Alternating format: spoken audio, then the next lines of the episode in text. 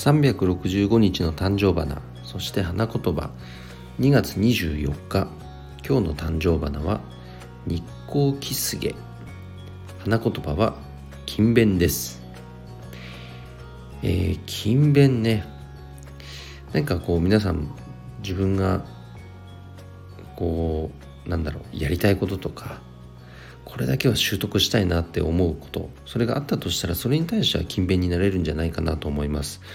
なので勤勉は大事だなっていうのは頭では分かってるんですが、大事なのって何がしたいかですよね。やっぱり願望ですね。それを明確にすることが、まずは順番としてはすごく大事になってくるかなと思います。